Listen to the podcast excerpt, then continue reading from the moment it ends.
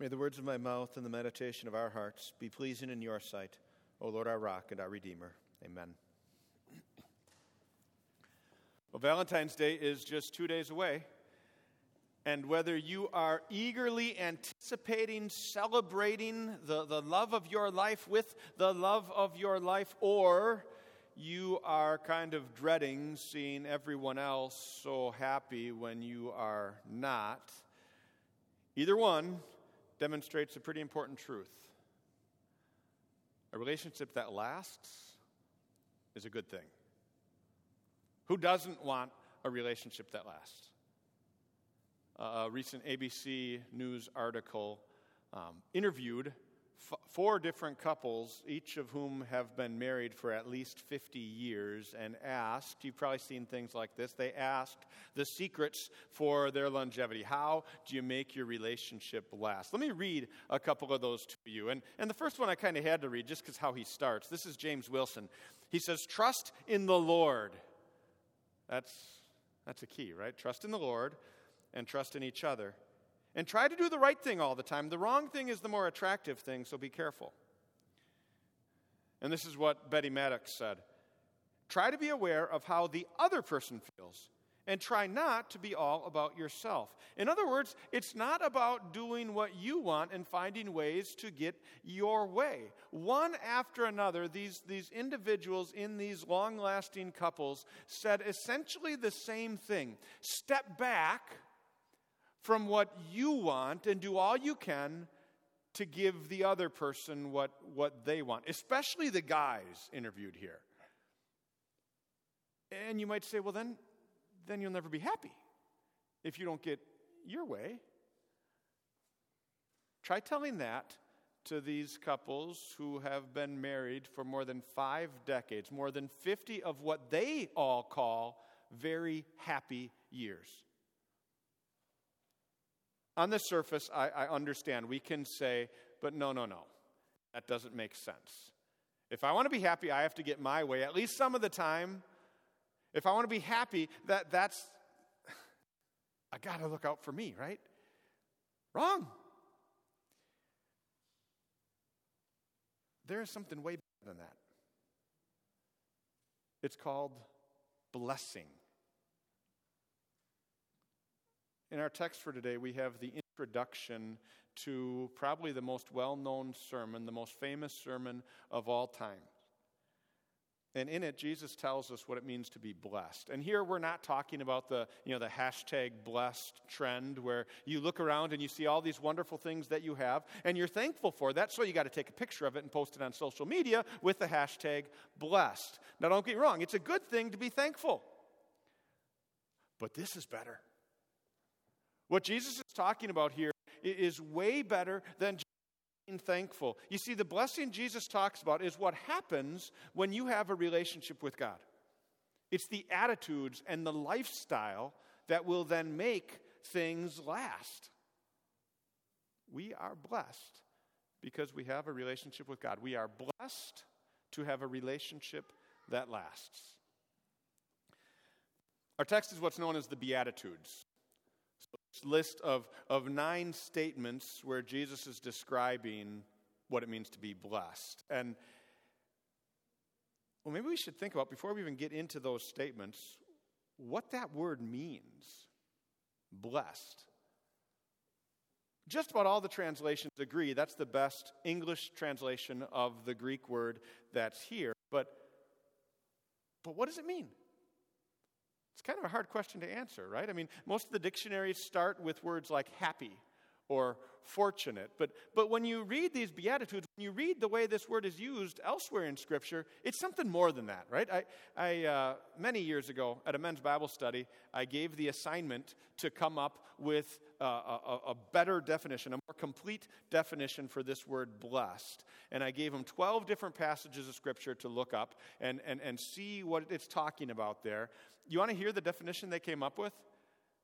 Blessed equals happy with eschatological significance. I thought that's, that's pretty good. It sounds smart, at least, right? But, but you look at how, how the word is used, and you know it's more than just happiness, right? happy with eschatological significance. Does that need to be translated a little bit? Right? Eschatological, so dealing with eschatology, so the, the end times, the last things, what happens at the end. So this happiness is not just about our present circumstances per se, it goes way beyond there. This happiness is, is, is what we can handle, what we, how, how we live life, knowing how it's all going to end up. Knowing that we have heaven, knowing that we have a relationship with God, knowing what the end brings. It means experiencing the comfort and confidence and absolute certainty that our relationship with God lasts forever. Blessed is happy with eschatological significance. And now, nine times in our text, Jesus says, That's you.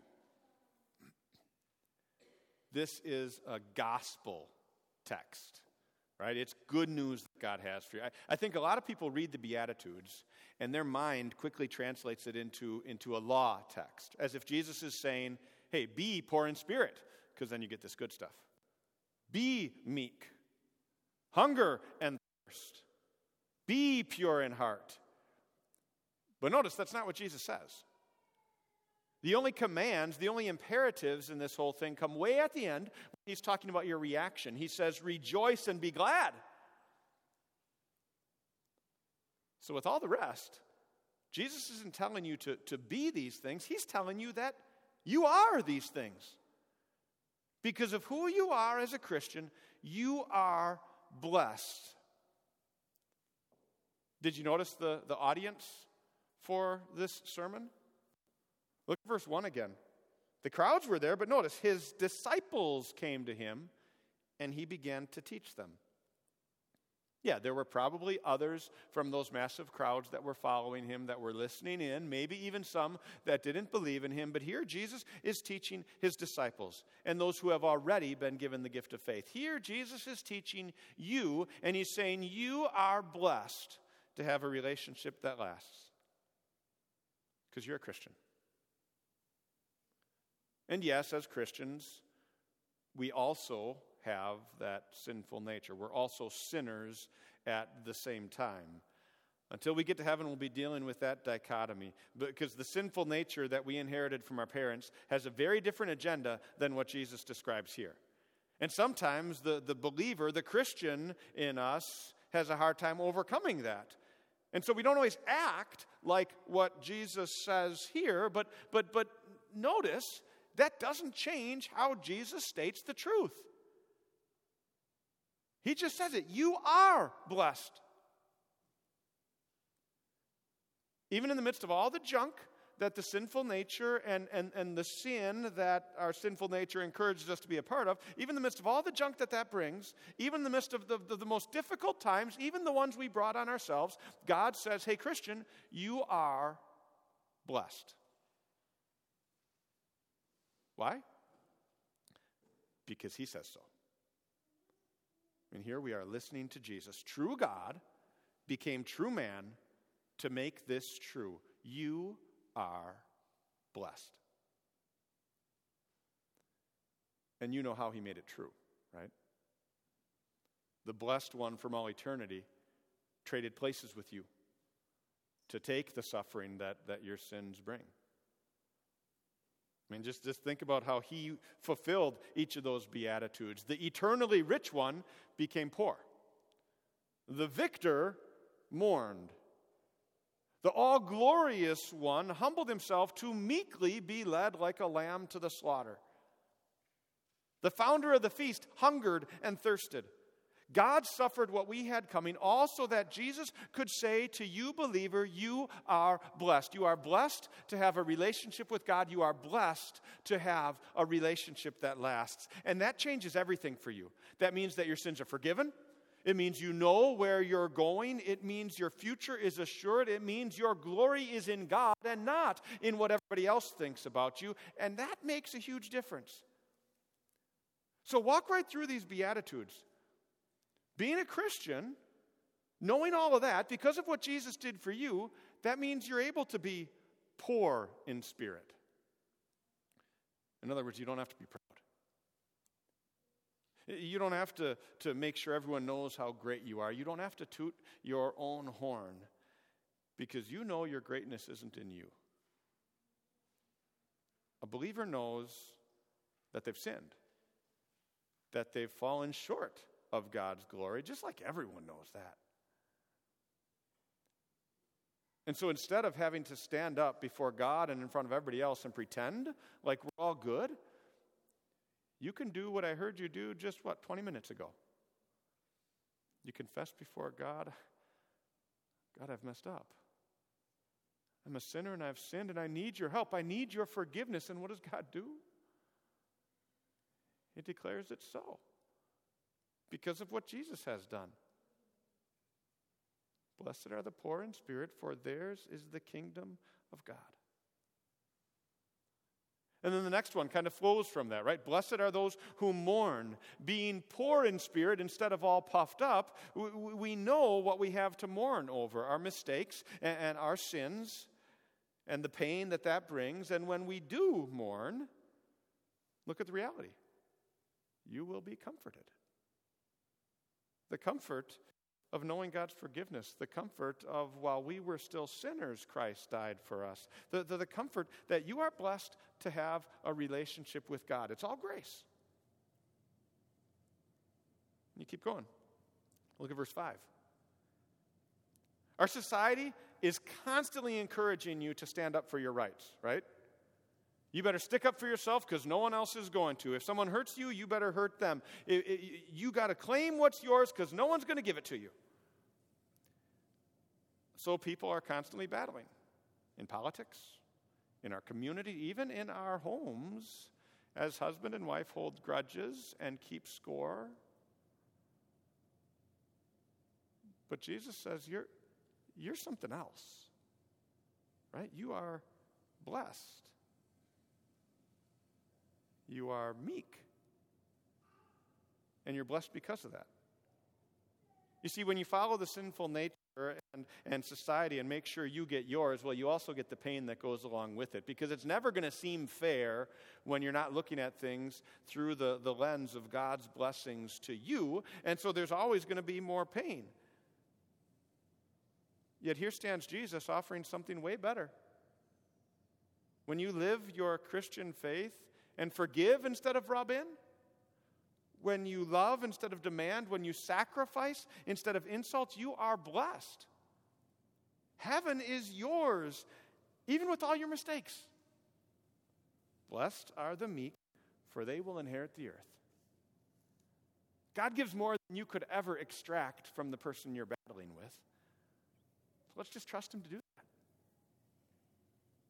And then the next Blessed are those who hunger and thirst for righteousness, for they will be filled. When, when what you care about is righteousness, the, the righteousness that Jesus won for you and God gives to you, when what you care about is righteousness, learning more about Him and growing in your ability to live that righteousness, when you cherish the time that, that you get to, to grow together in His Word. When, when your time with your God every day is as important to you as eating and drinking, right? Hungering and thirsting for it. Well, he says, you will be filled. God's word works, He gives what we need. And then verse 7 Blessed are the merciful, for they will be shown mercy. I mean, this one could be a proverb. This is just generically true, right? When, when you care about other people and, and, and care about what they're going through and, and want to help them with what they're going through, well, what goes around comes around, right? That comes back to you. But, but this is better than that. This is a, a God thing. God gives us believers mercy. He loved us when we didn't deserve it, and that motivates in us that mercy for others. And when we show that mercy to others, well, well, we do it because God has shown mercy to us, and God will show mercy to us because His mercies never fail. And He keeps going. Blessed are the pure in heart. Just gotta pause there for a second. God just called me, me, you, pure in heart. That's grace. He says, Blessed are the peacemakers. That's what Christians do. By, by being what Christians are, you make peace when you're not always worried about what you're getting out of everything. And the benefit, people will notice that you're acting like Jesus and you will be called children of God. And then look at the last ones. You're blessed even when you're persecuted because you know what really matters. You know you have heaven, and whatever insults or inconveniences this world wants to throw at you, well, well you can handle it. Sense. Because, yes, Satan, the world, our sinful nature, they hate God, and so of course they're going to try to make your lives miserable, but they can't. Not when you remember who you are. Not when you remember what you are. You are blessed to have a relationship with God. So, this Valentine's Day, celebrate your relationship with your significant other if, if you have one. That's a gift from God. Cherish it. Exercise your Christianity in it. Appreciate its blessings. But even if you don't have one or, or, or yours isn't exactly what you, you had hoped it would be, well, you can handle that too because you are blessed to have a relationship with God. You are blessed to have a relationship that lasts for eternity. And so you can be what He calls you in Christ. Amen. Now may the peace of God that passes all understanding keep your hearts and minds through faith in Christ Jesus. Amen. Let's rise and